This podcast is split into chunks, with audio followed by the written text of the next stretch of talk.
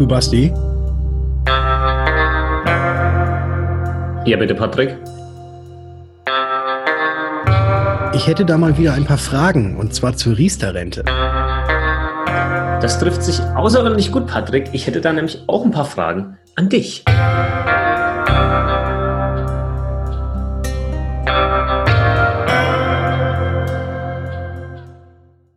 Verstehst bei Versicherungen nur Bahnhof. Du findest Versicherung undurchsichtig und kompliziert. Du hast keinen Bock und keine Zeit, dich stundenlang in die Materie einzulesen. Und du willst deine Absicherung selbst in die Hand nehmen, aber weißt nicht wie? Dann bist du hier genau richtig. Im Versicherungsgeflüster-Podcast. Dem Podcast für Jungunternehmer, Selbstständige, Startups und alle, die mehr Einblick bekommen möchten, sprechen wir genau über die Themen, die für dich wichtig sind. Wir geben dir unser Wissen weiter. Wir teilen unsere Erfahrungen mit dir. Wir erklären dir das, was du wirklich wissen musst. Und wir bringen Licht in das Versicherungsdickicht. Freue dich auf wertvolle Informationen und spannende Interviewgäste. Versicherungsgeflüster. Keine Zeit für großes Geschrei. Hallo und herzlich willkommen zu einer neuen Ausgabe des Versicherungsgeflüster Podcastes. Mein Name ist Bastian von Versicherung mit Kopf und natürlich heute wieder mit am Start Patrick von Was ist Versicherung? Servus Patrick. Grüß dich Basti und hallo liebe Zuhörer. Wir haben heute wieder ein Quiz-Battle. Und zwar geht's, genau, und zwar geht's um das Thema Riester-Rente. Ähm, und das ist, glaube ich, wirklich ein Battle-Thema. Von ja. daher freue ich mich auf die Fragen, die du für mich hast, Patrick. Ich habe wirklich ein paar schöne für dich vorbereitet, mit natürlich wieder dem Ziel, dass, wenn wir äh, unser Quiz-Battle hier beendet haben, die Zuhörer wieder einiges lernen konnten zum Thema. Und wie gesagt, Thema heute ist die Riester-Rente. Patrick. Ja. Fängst, fängst, du an? Ja, hast, hast du gerade schon deine Hände gerieben? Das hat sich hab, ja, hast, hört man das? Ich, so, ich bin heiß. Jawohl. Ich bin, heiß. Ich, bin auch, ich bin auch extrem heiß und ich werde jetzt hier mal ähm, rumkramen und mal gucken, weil ich habe natürlich wieder alles schön aufgeschrieben und ziehe da jetzt mal das erste raus. So. Und da haben wir gleich mal ein, oh, mega, mega. Ich habe sogar, ich habe sogar ein Paragraph hingeschrieben, Paragraph 10a Einkommensteuergesetz. Und zwar erkläre mir mal, wer nicht förderberechtigt ist. Wenn, wer nicht förderberechtigt ist. Wer nicht förderberechtigt, ja, ja. Okay. Nicht, ja, sondern wer nicht. Okay. Okay, äh, den Paragraph habe ich jetzt dummerweise nicht zur Hand. Könnte ich wahrscheinlich einfach ablesen. Ja. Ähm, also, ähm, vielleicht erstmal allgemein Info. Es gibt ein, äh, ein, einen Personenkreis, der förderberechtigt ist und es gibt einen Personenkreis, der halt einfach nicht förderberechtigt ist. Sprich, da gibt's halt die ganzen Zulagen, Steuervorteile und sowas halt einfach nicht. Ähm, da gehören wir dazu sprich Selbstständige, die genau. nicht rentenversicherungspflichtig sind. Ähm, Gleiches gilt auch für Studenten, ähm, die, die nicht in die ähm, Rentenversicherung, die gesetzliche Rentenversicherung einzahlen. Ähm, was, was haben wir noch? Wir haben, äh, klar, äh, Leute, die dann schon in Rente sind, Rentner, also die, der ganz normale Rentner, der aufgrund seines Alters in Rente geht, ähm, der Pensionär, ähm, und die eben dann auch nicht rentenversicherungspflichtig sind. Mhm. Und äh, ich glaube, was haben wir noch? Äh, alle, die in, in so berufsständischen Versorgungswerken drinnen sind. Jetzt bin ich mir aber nicht sicher, ob ich euch vielleicht auch noch einen vergessen habe, der nicht. Weil das ist eine fiese Frage. Normalerweise fragt man andersrum. Wer ist förderberechtigt? ja, ich habe also, ein Quiz-Battle, es muss ja von mal zu mal härter werden. Deswegen die Frage, wer es eben nicht drin ist. Aber ich glaube, du hast tatsächlich alle, alle die, die ich mir jetzt hier auch mit ähm, noch aufgeschrieben habe, um das Ganze natürlich zu überprüfen und um dir dann die Punkte danach geben zu können, Erfüllt, genau. Also ganz wichtig eben, alle die, die nicht rentenversicherungspflichtig sind, haben auch keinen Anspruch auf irgendwie äh, Riester-Förderung. Genau. Eigentlich. Aber Eigentlich. mal gucken, mal gucken, was mm, noch so zaubert. Da könnte ja. Mm. okay, vielleicht haben wir da noch eine Frage, ähm, die dann äh, das Rätsel hier löst, was damit vielleicht gemeint ist. Okay, ich bin dran. Jawohl.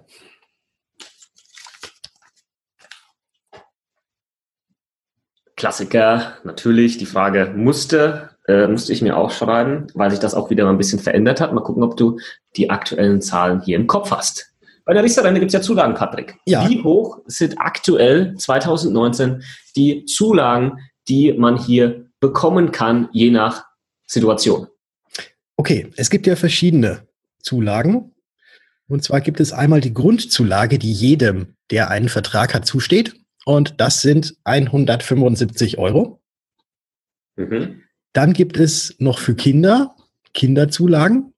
Und da, Moment, da muss ich gerade noch mal ein bisschen überlegen, weil da gibt es nämlich zweierlei Zulagen für Kinder, je nachdem, wann die Kinder geboren sind. Ich will die Jahreszahl hören. Also ich muss jetzt äh, die Jahreszahl okay. hören. Wo Alles das? klar, gut. Alles klar. Für Kinder, die ab 2008 geboren sind, gibt es 300 mhm. Euro pro Kind. Und für Kinder, die älter sind, also vor 2008 geboren sind, gibt es 185 Euro. Und die Kindergeldzulage gibt es natürlich aber nur so lange, wie auch das Kindergeld bezahlt wird für die Kinder. Und äh, warte mal, Grundzulage für jeden Einzelnen, Kinderzulage, genau, und Kinder je nachdem wie alt. Und dann kommen wir noch auf was Drittes. Und zwar gibt es, ähm, ich glaube, es nennt sich äh, Berufseinsteigerbonus. Ähm, und für jeden, der unter 25 ist und einen Riester-Vertrag erstmalig abschließt, der kriegt nochmal als Bonus 200 Euro einfach so on top obendrauf vom Staat. Nice. Genau.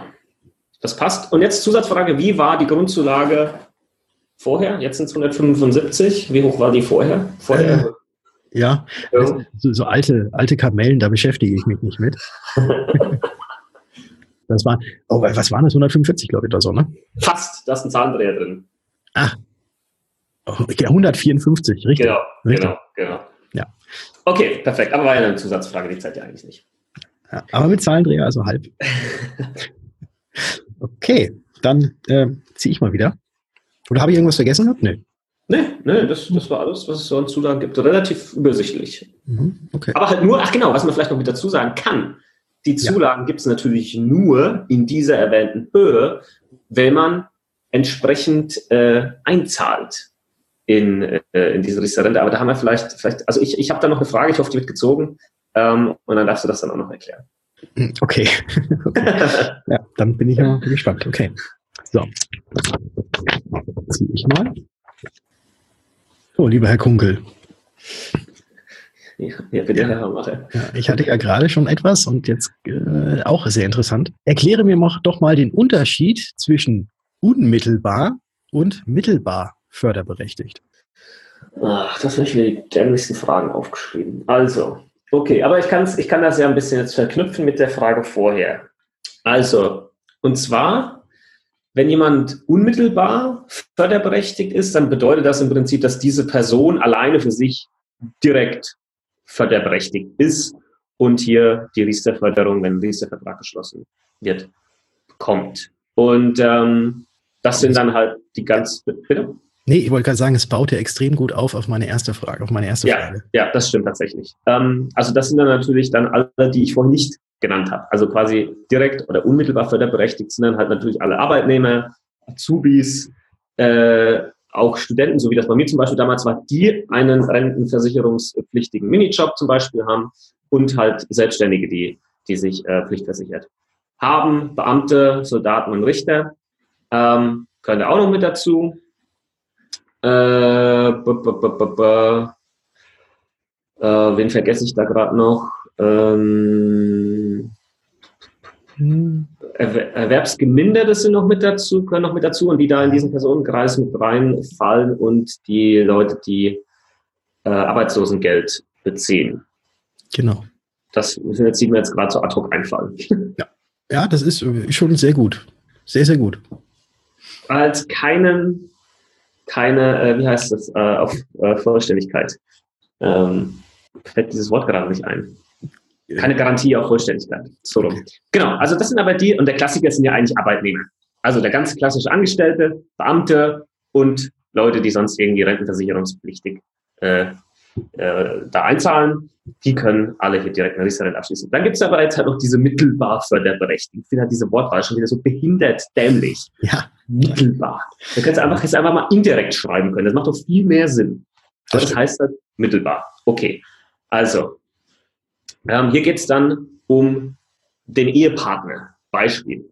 Äh, wenn der eine Ehepartner Angestellter ist, rentenversicherungspflichtig, hat eine, eine Riester-Rente, ähm, und du bist jetzt aber Selbstständiger, mhm.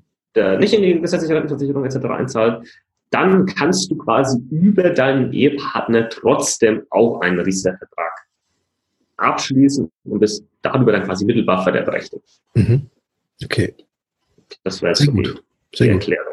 Ja, also bedeutet quasi alle, die du in meiner ersten Frage genannt hast, wenn diejenigen einen Ehepartner, äh, und die ja eigentlich genau. riestern können, wenn diejenigen einen Ehepartner haben, der riestert, dann sind die trotzdem darüber mittelbar, also indirekt auch wieder förderberechtigt, um die Zulagen zu erhalten, die ich gerade genannt hatte. Richtig. Puh. Puh. Das war, war jetzt schon ein knackiger Start mit den zwei Fragen von dir. Ja, ja. ja. Okay, gut. Augen auf bei der Fragenwahl. Ja, das nächste Mal mache ich echt fiesere, ohne Scheiß. So, also was haben wir hier als nächstes? Oh Mann, das ist wieder so eine einfache Frage. Verdammt. Patrick, ja. was hat es mit der sogenannten günstiger Prüfung auf sich, die es ja bei der Riester-Rente gibt. Wird da, wird da geschaut, welcher Riester immer die günstigste ist? Oder? Ja, ja genau. Da guckt man, welcher Riester-Vertrag ist der günstigste und den kriegt man dann. Nein, es ist tatsächlich, also dieser Begriff günstiger Prüfung, die gibt es tatsächlich. Und ähm, jetzt äh, hatten wir ja, oder hatte ich ja dann auch äh, noch was von diesen Zulagen erzählt. Ähm, und es gibt ja auch ähm, andere Steuervorteile, die man bei einem Riester-Vertrag hat. Also man kriegt ja nicht nur diese Zulagen, sondern man kann ja auch bis zu einem gewissen Rahmen, aber vielleicht kommt nachher die Frage, deswegen sage ich die Zahl noch nicht, kann man ja auch äh, die Beiträge, die man für seine Riester-Rente bezahlt hat, äh, auch noch bei dem Finanzamt oder bei der Steuererklärung mit angeben als sogenannte Sonderausgaben. Und alles, was man irgendwie beim, von der Steuer absetzen kann, und das sind eben auch diese Sonderausgaben, mindern ja dann irgendwie äh, das, was man denn letzten Endes ähm, an Steuern zahlen muss. Und, Achtung, jetzt kommt, jetzt kommt nochmal die genaue Erklärung, was diese günstiger Prüfung ist. Wenn durch diese Absetzbarkeit der Sonderausgaben die Steuerersparnis höher ist als die Zulagen, die man durch den Riester-Vertrag erhält, dann gibt es diese Differenz, Barcash quasi als Steuerrückerstattung. Okay. War das einleuchtend? Ich, ja, also es stimmt zumindest. Ob es einleuchtend war, weiß ich nicht, okay. aber es stimmt. Ja. Ähm, okay. Also es gibt, es gibt Zulagen und man kann gleichzeitig kann man ähm, auch seine Beiträge von der Steuer absetzen. Und je nachdem, ob das, was man absetzt, äh, mehr Steuerersparnis hat als die Zulage, äh, kann es eben sein, dass man neben der Förderung, die man auf jeden Fall immer kriegt, nee, also diese Zulagen, dass man dann auch noch äh, eine kleine Steuerersparnis hat und das Geld wieder zurückkriegt. Die Differenz. Genau daraus. Also genau. Ähm, also wie man halt immer besser fährt, das wird dann halt genau. geguckt und das wird wirklich, das muss nicht jeder selbst machen, das wird automatisch. Genau, was dann für dich quasi günstiger ist, sozusagen. Ja. ja. Gut. Okay. Du bist dran. Ich bin dran. Okay. Dann mache ich mal hier weiter.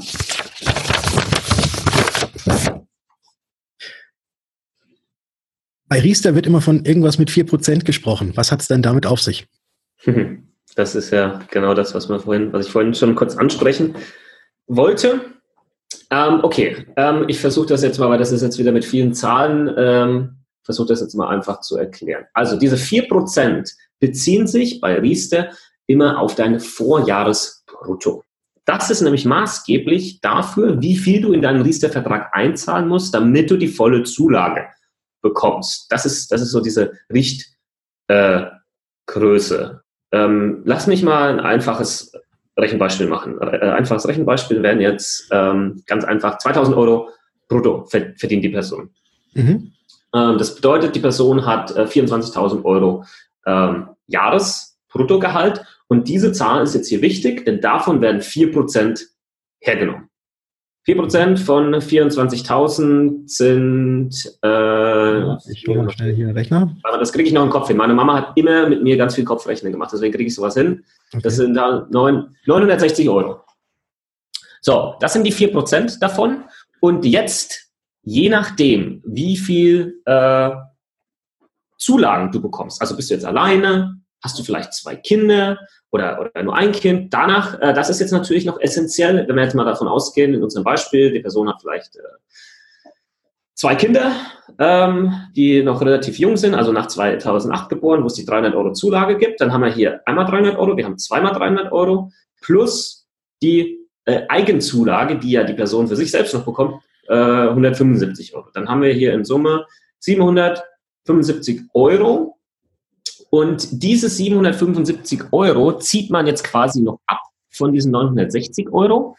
Und das bedeutet, dass dann diese Person in unserem Beispiel 185 Euro im Jahr zahlen müsste in den Riester-Vertrag, um eben diese vollen Zulagen zu erhalten. So rechnet sich das und das war jetzt natürlich auch ein Rechenbeispiel, das ich hier gewählt habe, äh, wo sich das halt echt Bombe lohnt. Ähm, wichtig ist jetzt aber, jetzt lass ich mal kurz das hier mal, noch mal kurz äh, durch zwölf teilen, mal kurz, das kriege ich jetzt so schnell nicht im Kopf hin. Das sind dann 15,41 Euro oder 15,42 Euro im Monat. Ähm, jetzt kann es natürlich auch sein, wenn du vielleicht weniger verdienst und hast auch zwei Kinder oder so, dass da vielleicht irgendwie äh, ganz, ganz geringer Beitrag vielleicht rauskommt. Und da ist aber noch wichtig zu wissen, ähm, ja, ich weiß nicht, ob ich da jetzt vorgreife auf eine andere Frage oder so, keine Ahnung. Ähm, aber es gibt, es gibt sowas wie einen Mindestbeitrag noch, den du über einzahlen musst. Mhm. Richtig, richtig. Ja. Also ich habe ich mal hab, so stehen. ich glaub, die Zahlen, die du genannt hast. Ja, Ich glaube jetzt einfach mal die Zahlen, die du genannt hast. kann man ja mal nachrechnen. Wenn, wenn ich mich verrechnet habe, dann kann das ein Podcast-Zuhörer äh, mal uns zuschicken. Aber so, so funktioniert das. Und jetzt ist halt die Sache die, und das ist das, was ich vorhin sagen wollte. Hm. Wenn du halt nicht diese 4% einzahlst, wenn du halt weniger als diese 4% einzahlst, dann werden halt entsprechend die Zulagen im Verhältnis gekürzt. Mhm. Und das ist passiert, das ist tatsächlich bei ganz, ganz, ganz vielen der Fall. Warum? Weil die einmal einen Riester-Vertrag abschließen, wo das alles passt, 4%, cool, und dann geht ein Jahr vorbei, das zweite Jahr, es kommt eine Gehaltserhöhung und der Riester-Vertrag wird nicht angepasst. Und dann ähm, wissen die aber trotzdem, okay, du verdienst jetzt mehr und du müsstest jetzt eigentlich ein bisschen mehr zahlen, damit du weiterhin die volle Zulage bekommst. Machen die Leute aber nicht. Und dann wird halt die Zulage gekürzt. Und wenn man das nicht anpasst, dann verliert man natürlich halt einiges an Förderung und über das, über eine lange Laufzeit gesehen, verliert man da einiges. Ja. Ähm, und deswegen sollte man das regelmäßig hier überprüfen und der Versicherer fragt das hier eigentlich auch ab. Hey, hat sich denn dein Vorjahresbrutto verändert? Wenn ja, hier reinschreiben, zurückschicken und äh, fertig. Ja. Mhm. Genau. Genau, das hat es mit den 4% auf sich. Okay, 4% immer des Vorjahresbruttos, abzüglich der Zulage, das ist das, was man selbst zahlen muss. Genau, abzüglich der Zulage, geteilt durch 12, das ist das, was man selbst monatlich zahlen muss. Okay. Eigentlich ganz easy. Eigentlich ganz easy. Eigentlich ganz easy, Okay, aber unheimlich kompliziert. so. Dann habe ich hier eine Frage an dich, Patrick. Mhm. Ähm, bezieht sich äh, auch tatsächlich jetzt nochmal auf das Thema, ähm, was ich gerade so ein bisschen erklärt habe. Ähm, was ist denn ein Dauerzulagenantrag? Ein Dauerzulagenantrag. Ja, um die Zulage von diesen 175 Euro beziehungsweise 300 Euro für Kinder nach 2008 geboren und äh, oder die 185 Euro für Kinder, die davor geboren sind, zu erhalten, muss man das Ganze natürlich auch dem Finanzamt melden. Und dazu gibt es einen sogenannten Zulagenantrag, den man meistens dann direkt auch mit dem Riester-Antrag, den man, äh, den man stellt, ebenfalls stellt. Ja, und dann kommt jedes Jahr, äh, kommt dann quasi die Versicherung wieder und sagt dir, äh, hier übrigens unterschreib mal bitte, dass wir für dich die Zulage beantragen können. Es gibt allerdings eine bessere Möglichkeit oder eine einfachere Möglichkeit, und zwar indem man jetzt nicht jedes Jahr auf dieses Schreiben wartet, dass man dann unterschreibt und zurückschickt, sondern dass man sagt, hier, ich möchte gern einen sogenannten Dauerzulagenantrag stellen, was eben bedeutet, ich stelle das Ding einmal und du, liebe Versicherung, darfst jetzt jedes Jahr für mich beim Finanzamt die Kohle einkassieren für meinen Vertrag. Das ist der Dauerzulagenantrag. Und den sollte man eigentlich halt direkt immer mitstellen. Also ich habe schon, ich habe schon vereinzelt äh, tatsächlich schon erlebt bei Mandanten und Kunden von mir, die dann zu mir kamen, äh, die das nicht hatten. Ja, Ja. Das, ist, ja das macht Genau. Und die wundern sich dann natürlich, weil ja, du kriegst irgendeinen Brief und dann liest du von der Versicherung, dann wird der abgeheftet, nicht richtig durchgelesen und dann wundern sie sich im nächsten Jahr, dass es auf einmal kein, keine Zulage gab und kein Geld gab und ähm, weil man eben das halt versäumt hat und aus diesem Grund finde ich es immer gut, Dauerzulagenantrag direkt mit Antrag am besten schon zu unterschreiben, weil dann muss man sich da um nichts kümmern und dann fließen die Zulagen jedes Jahr und mehren das Vermögen. Muss jetzt mal. Richtig. So. Sehr gut. Mhm. Passt. Okay. Ja, dann darf ich schon wieder, ne?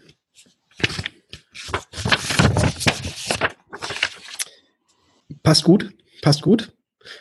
Äh, ist, glaube ich, ganz kurz und knackig für dich zu beantworten. Und ich weiß leider auch schon, dass du es weißt, weil du es gerade Mhm. schon fast ansprechen wolltest. Was ist denn Aha. der sogenannte Sockelbeitrag? Aha, aha. Ich wusste, ich habe also was gedacht, dass das, dass das eine Frage sein könnte. Ähm, Sockelbeitrag. Wieder, sorry Leute, wieder eines dieser behinderten Wörter, wo ich mir gedacht habe, da gibt es ungefähr 15 andere Wörter, die einfacher verständlich sind, äh, die man hier hätte wählen können. Zum Beispiel Mindestbeitrag.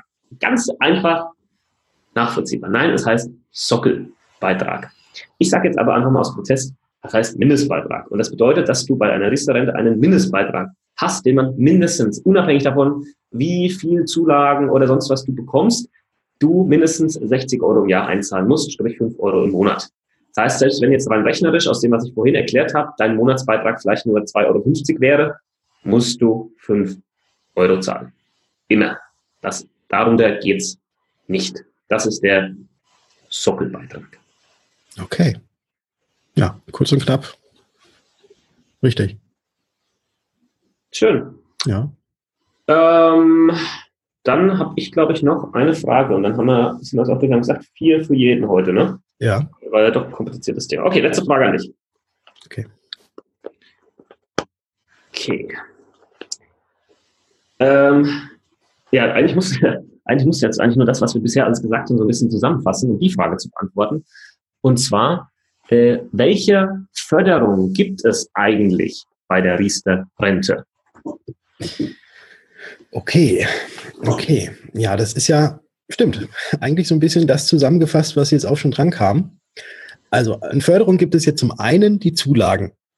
Die hatten wir ja jetzt schon alle erwähnt, also sowohl die Zulage für sich selbst als auch die Zulage eben für die Kinder. Dann kann man, ja, eine weitere Förderung ist natürlich ganz klar die Absetzbarkeit von der Steuer, was ich ja auch vorhin schon kurz angesprochen hatte. Ähm, weil ja nämlich, also die Beiträge, die man zur Riester-Rente zahlt, als Sonderausgaben abgesetzt werden können. Und jetzt kann ich mal die Zahlen nennen, die ich vorhin nicht nennen wollte, weil ich dachte, dass ich das vielleicht für dich ziehe. Und zwar mhm. kann man bei der Steuererklärung maximal 2100 Euro geltend machen, die als Sonderausgaben abzugsfähig sind. Ja, mhm. das sind eigentlich ja. so diese, das sind eigentlich so diese beiden Förderungen, äh, die es, die es so gibt. Ja. Also eine einmal in Form der Zulagen selbst, die man dann quasi in den Vertrag vom, vom Staat eben noch als ja, Zusatzbeitrag, Förderung, äh, Zulage erhält. Und auf der anderen Seite eben die potenzielle Steuer, äh, Steuerersparnis, die man sich auch noch oder die man auch noch haben oder eventuell bekommt, die maximal in Höhe von 2100 Euro eben von dem zu versteuernden Einkommen absetzbar sind als sogenannte Sonderausgaben. So ist es. Ja. Sauber. Gut. Uh, war heute ein bisschen, äh, zumindest für mich, äh, anstrengend. Ähm, ja. Ich habe ich hab ja extra, ich habe ja extra gemeine Fragen rausgesucht gehabt. Ich dachte ja, das nächste Mal mache ich auch gemeine Fragen. Ja. Bin ich echt nicht mehr. Nee, kenne ich jetzt nichts mehr. Kennst du nicht? Kennst du nicht? okay. Keine Gnade. Okay. Gut. Okay. Liebe ja. Zuhörer, ich hoffe, äh, in unserem Quiz-Battle ist wieder einiges an Wissen hängen geblieben für, für dich bzw. für euch und ihr wisst ein bisschen besser Bescheid über die Riester-Rente. Schickt uns gerne weitere Vorschläge, welches Thema ihr hier gerne in unserem nächsten Battle haben möchtet, denn das Riester-Thema war tatsächlich ein Vorschlag, dass der von euch kam, aus der Community. Ähm, und den haben wir natürlich dann aufgegriffen. Und wenn ihr hier noch andere Themen habt, lasst uns das gerne wissen und dann betteln wir uns in eben einem der Versicherungsbereiche, die ihr vorschlagt. Genau. Und wenn ihr sehen möchtet, wie wir uns auch noch sonst so unter der Woche immer betteln, also so hin und wieder mal, zumindest mal ein bisschen hin und hin und wieder mal ein bisschen aufs Korn nehmen, oder auch was, was der Basti und ich so den ganzen Tag treiben, dann schaut doch auch mal bei uns auf Instagram vorbei. Den Basti findet ihr unter Versicherung mit Kopf und mich findet ihr auf Instagram unter Was ist Versicherung. Genau, schaut vorbei, klickt rein, kostet nichts, macht Spaß und man lernt noch was mit dazu. Und ansonsten bleibt uns nichts anderes mehr übrig zu sagen als wir hören uns. In der nächsten Folge. Ciao. Ciao.